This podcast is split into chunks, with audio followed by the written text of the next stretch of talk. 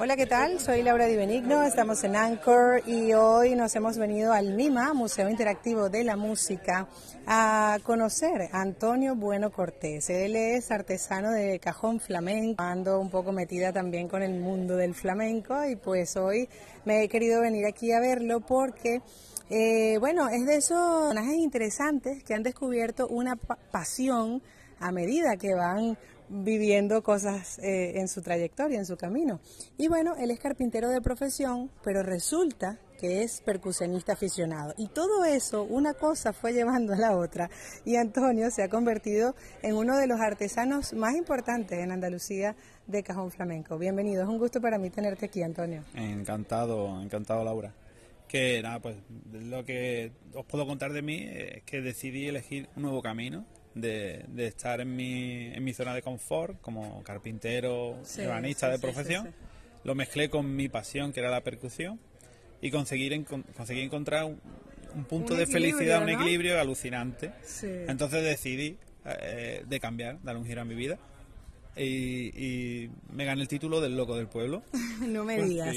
Es que cuando perseguimos el sueño la gente siempre nos llama locos. ¿Por qué será eso? Claro, porque desde fuera, desde fuera te ven que estás dejando un trabajo eh, asentado, con una seguridad. con un ingreso, es lo que todo el mundo busca. Una empresa familiar.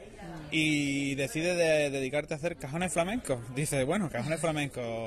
¿Y a dónde quieres ir con eso? vas con eso? Pan, eh, leche, agua, eh, no sé, son cosas de, necesidad, pero un cajón flamenco eh, está un espacio muy muy delimitado ¿no? para percusionistas y no todos los percusionistas tocan cajón. O sea, si empezamos a simplificar. Además es que es muy específico, no todo el mundo toca cajón. Yo también intento mm, decir que el cajón flamenco, aunque flamenco, mm, mm, es un instrumento de percusión, no deja de ser un instrumento de percusión que lo puede usar para blues, rock. Sí, hay artistas de salsa incluso que lo han involucrado en su. En su Además, para que no lo sepa, el cajón viene de Perú.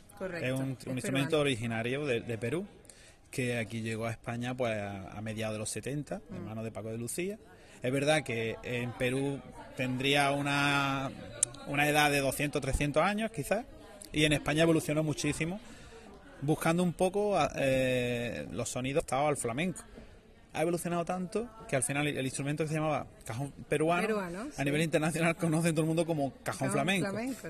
Es una cosa un poco muy fuerte realmente, muy fuerte. Para, los peruanos incluso, tengo unos amigos muy cercanos peruanos que dicen, pero ¿cómo que flamenco? ¿Cómo que España? Si eso es nuestro. y yo le digo, bueno, pues hubo un momento en la historia que lo han perdido porque no le sacaron el, nombre como yo era. Siempre, yo siempre digo que es como la guitarra y la guitarra eléctrica.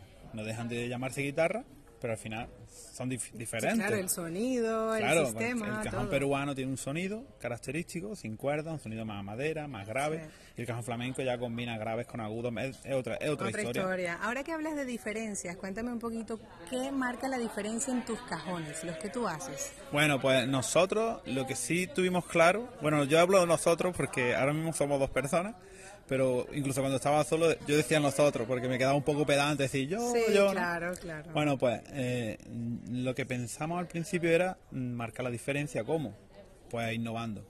Hemos demostrado que no, no solo se innova con la tecnología se innova con la artesanía también. Y nosotros tenemos un sistema de afinación para que no lo sepa el cajón lleva cuerda en su interior cuerda de guitarra de guitarra eléctrica abajo cada uno clásica cada uno lo, lo usa de distintas maneras y se mm, varía el sonido según la tensión con el roce que le da a la tapa frontal.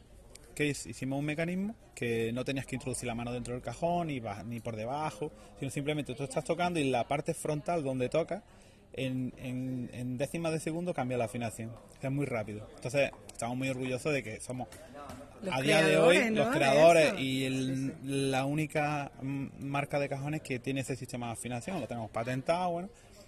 Eso es una parte y después otra es la parte de atrás. El, cajón tiene detrás un agujero donde sale la mezcla de agudos medio graves. Nosotros hemos creado un sistema que llamamos CAT, no gato, CAT, control acústico trasero, que lo que hace es sube, baja a la altura del, agujero, la apertura, la gradúa, mayor tamaño, menor tamaño.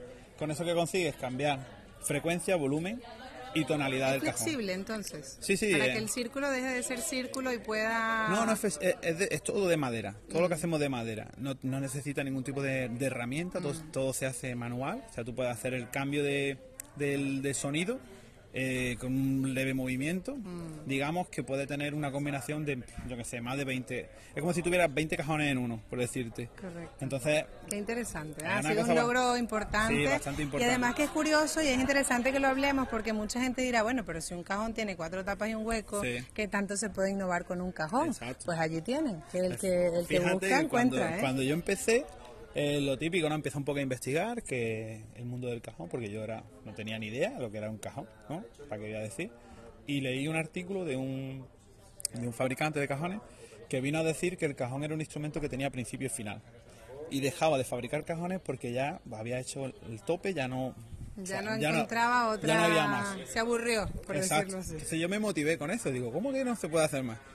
Y al final te motiva, te motivas, te sacas tu toda tu imaginación, Sí, toda- tu energía Exacto, eh, y- puesta en y lo ello, pones en encima del encontrar cajón. algo más. Entonces, gracias a eso, pues hemos conseguido pues tener un pequeño nombre dentro del, del mundo del cajón.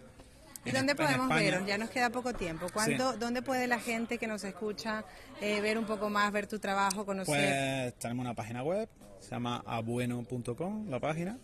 Y bueno, ahí pueden ver los productos que tenemos, de ahí pueden ver, pues nosotros, por ejemplo, nuestros instrumentos están saliendo en Telecinco, en el programa de La Voz, La Voz Kid. Eh, Tiene- Tienen un título, además, aquí, los, los únicos que, que tienen el título aquí en Andalucía. sí, nosotros de- tenemos, somos únicos que tienen el sello de Andalucía Calidad Artesanal. Nosotros ten- cumplimos unos parámetros, intentamos, no intentamos, eh, digamos, hemos elegido la, eh, la calidad más que la cantidad. Mm. Entonces estamos muy obsesionados con ofrecer calidad. Calidad con innovación y artesanía. Entonces creemos que estamos en un equilibrio bastante interesante y que nos motiva día a Y día. todavía tiene futuro el, el cajón, tiene claro. muchas cosas más, se le puede sacar Sí, más. sí. En el futuro tendremos cajones de qué tipo, ¿cómo te lo imaginas en el futuro? Mira, por ejemplo, nosotros tenemos un cajón que le, le ponemos accesorios. Puedes poner un plato, una caja, un guiro. O sea, al final puedes, hacemos un Robocop. es un mutante, un- Exacto. Lo que pasa es que queremos ser fieles a- al sonido al, del al cajón. sonido y a la estética del cajón. No queremos cambiar de lo que hablábamos antes de guitarra clásica a guitarra eléctrica, así Claro, radical. claro. Queremos mantener esa esencia. Sí, sí. Entonces estamos en ello. La pureza del cajón. verdad que hacemos otro tipo de instrumentos, bongos, shaker, pero nuestro Fuerte. eje, nuestro equilibrio central es el cajón. Antonio, bueno, muchísimas gracias por acompañarnos gracias y bueno, eh, ya los veré esta tarde en un taller, también estaremos por allí haciendo algunas fotos para publicar en nuestras redes sociales. Gracias Muy a bien, ti. gracias.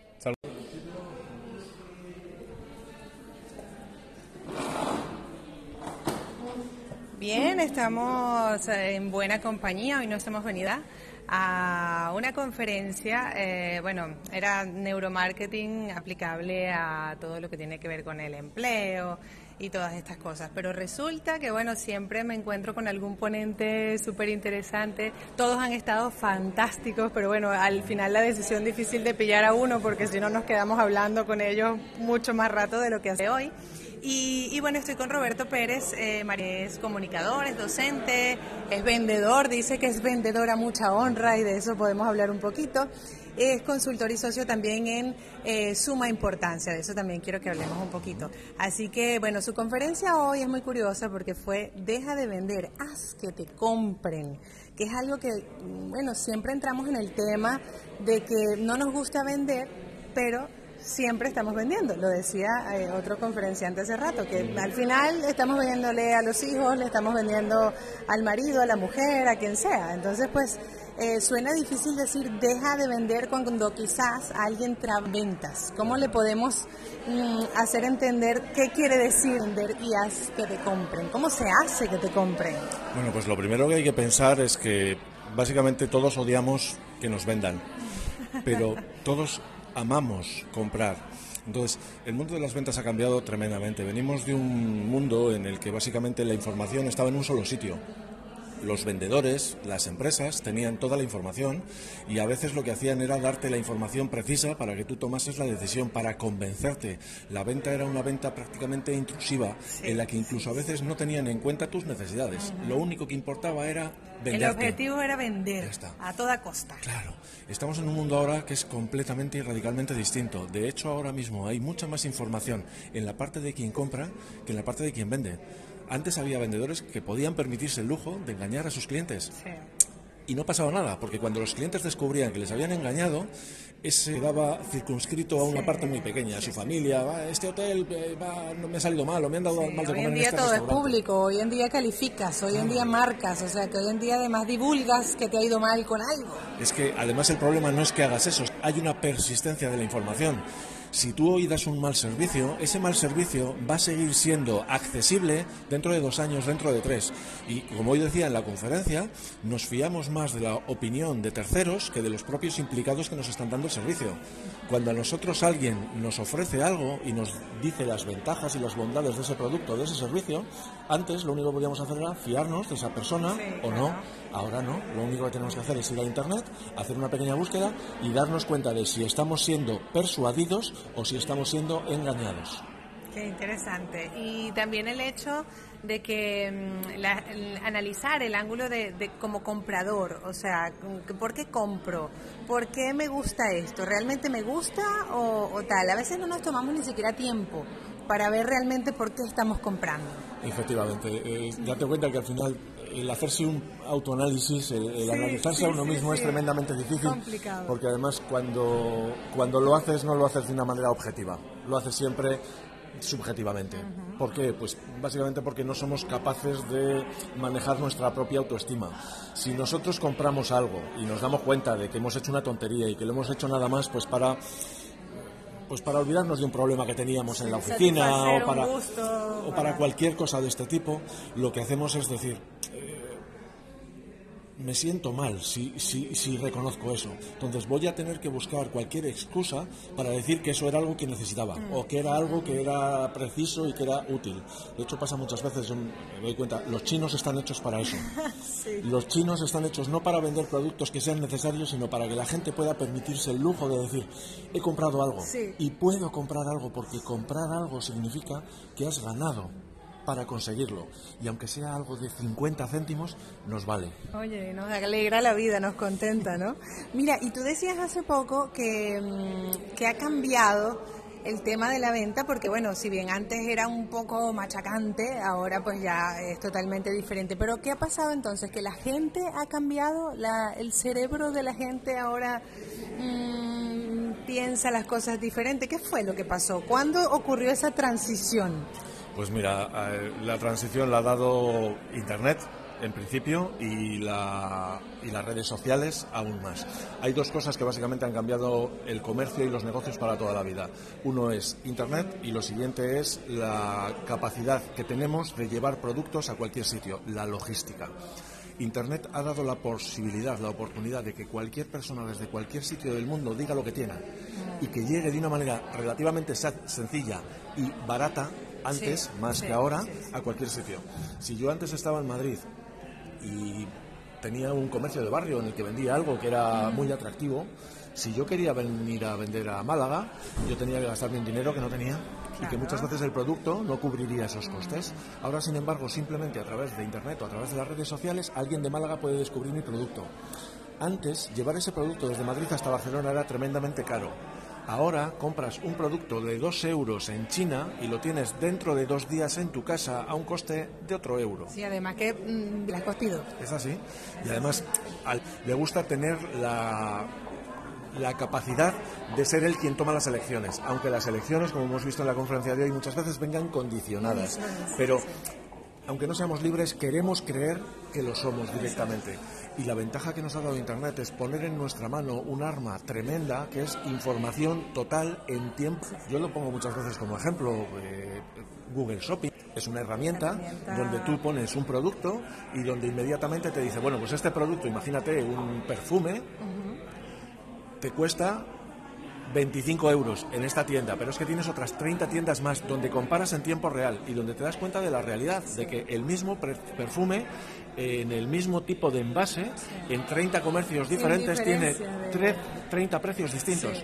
Y cuando un producto es indiferenciado, lo único que te va a llevar a ti a decidir es el precio.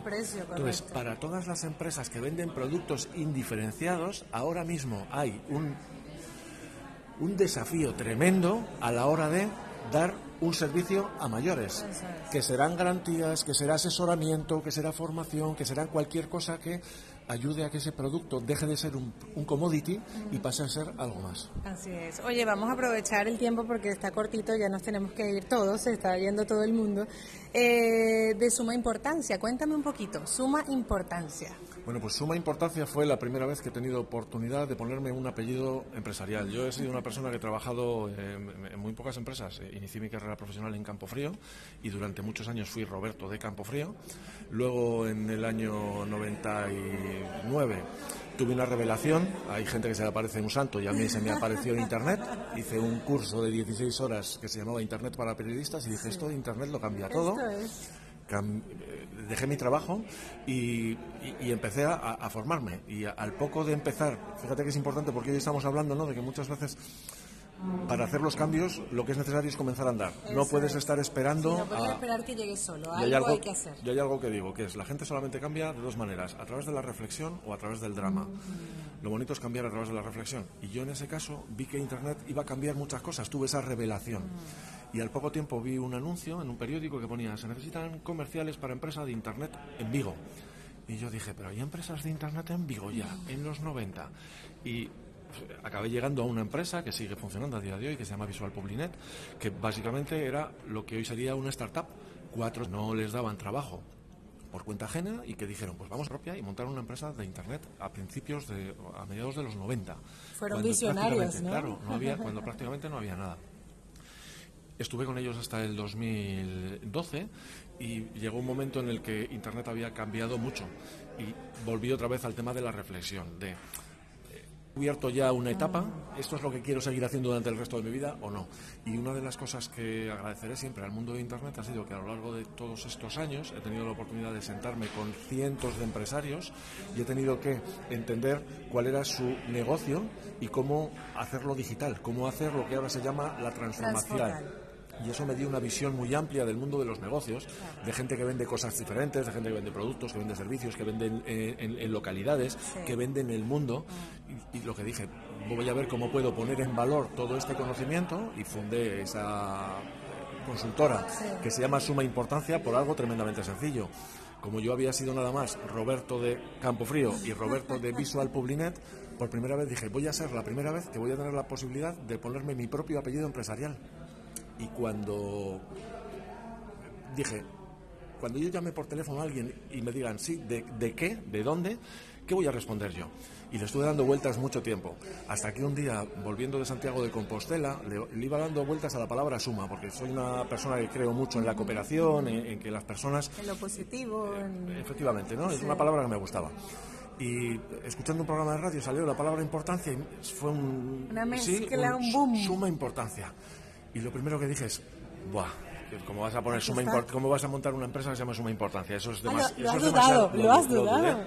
Pero llegué a la oficina llegué y, dije, voy a ver si los dominios están disponibles, porque ahora cuando montas un negocio es más importante saber si el dominio está disponible o no. Y vi que tanto sumaimportancia.com como .es estaban disponibles. Es una revelación. Inmediatamente puse un correo a la persona del tema de los dominios para que lo gestionase. Y al cabo de media hora la llamé por teléfono. Y le digo, Ana, ¿has eh, registrado, has hecho eso que te pedí? ¿Has registrado los dominios? Me dice, ¿cómo que si lo he hecho? de mala leche me puse. Digo, ¿pero por qué? Y me dice, pues porque cuando vi que aquello era una cosa de suma importancia, dejé lo que estaba haciendo para hacerlo. Y cuando me di cuenta que básicamente era nada más registrar un dominio, me enfadé. Y entonces fue cuando tomé conciencia de la importancia que tiene esto. De la suma importancia. Me río un montón porque llego a una empresa y digo, buenas tardes, soy Roberto. De suma importancia. Y, normalmente no lo digo y me dicen, ¿de qué, ¿de qué? ¿O de dónde? Y le digo, de suma importancia. Y la gente se da la vuelta y, sale casi como corriendo, ¿no? Te timbra un poco el hecho de que te digan que algo es de suma importancia, pero no ¿será que me perdí de algo y no me he enterado de qué? De hecho, se dan la vuelta y, dicen, pero sí, sí, pero ¿de qué empresa? Pues buena estrategia, ¿eh? ¿Cómo? Yo se lo digo a la gente, digo, mira, si tú tienes 100 correos en tu bandeja de entrada y yo te he enviado uno, es el único correo que tienes de suma importancia. Yo parto de una base. Los negocios no tienen por qué ser aburridos. Parece que la gente va con el culo apretado, intentando eh, ganar dinero, intentando vender, intentando cumplir sus objetivos. Y los negocios tienen que ser algo de personas. Tiene que ser algo que solucione problemas, que mm. satisfaga necesidades y sobre todo que sea algo en lo que se creen relaciones. Claro, claro. Yo, yo ahora que lo dices, y bueno, ya con esto despedimos, hablas de la humanización, se habla mucho de la humanización de los negocios también, pero mucha gente también piensa que se ha perdido porque ahora entras al ordenador, no hablas con nadie, eh, de pronto haces una cita, llegas a una cita, entras ya directo a lo que vas y te vas, o sea, hay cosas que se han como más bien impersonalizado. ¿Qué crees tú que va a ocurrir con tanta tecnología, con tanta robótica, con tanta, mm, tantos mecanismos automatizados que hacen tantas cosas? Con el tema de la humanización, que, es tan importante porque es realmente lo que nos da la vida, con, con, lo que sentimos, con lo que nos emocionamos, pero pareciera que con tanta evolución llegará un momento en que no sé si eso tendrá teniendo el valor que le damos ahora. Pues fíjate que ahí tocas un tema que me apasiona porque no hay nada que más me guste que la especulación, que el decir, ¿qué pasará si? ¿Qué, ¿Cuáles son los diferentes escenarios? ¿no? Y tenemos que darnos cuenta de que estamos en un mundo de un profundo cambio, un cambio que se está llamando la cuarta revolución industrial, que lo cambia absolutamente todo. Y el problema que tenemos es que nadie nos está enseñando, todo lo estamos aprendiendo de manera individual. El correo electrónico llegó un día a tu vida y nadie te dijo más que Aquí se escribe, aquí se pone una dirección y aquí se hace. El WhatsApp llegó a tu vida, las redes sociales llegaron a tu vida y cada uno de nosotros las empezamos a utilizar como buenamente queremos o creemos que es lo mejor, que muchas veces no lo es. Entonces, el ser humano necesita un proceso de adaptación. Estamos aprendiendo me ha llamado mucho la atención porque algunas empresas mm, metidas dentro de esta dinámica en la que todo es cambio y en la que a nivel empresarial es muy difícil el tomar decisiones, porque si todo es cambio, hoy tiras por aquí, pero mañana tienes que tirar por otro sitio. Hay algunas empresas son, que están pensando en qué es lo que no va a cambiar. Mm. Entonces, cuando tú te planteas en qué cosas no van a cambiar, en el caso de Amazon, la gente nunca va a querer pagar más por los productos, nunca va a querer esperar más. Entonces, cuando tú tienes esas claves, tú buscas las oportunidades que te ofrece la tecnología alineadas con eso que son tus valores. En el tema de las personas es igual. ¿Qué es lo importante? Las relaciones personales.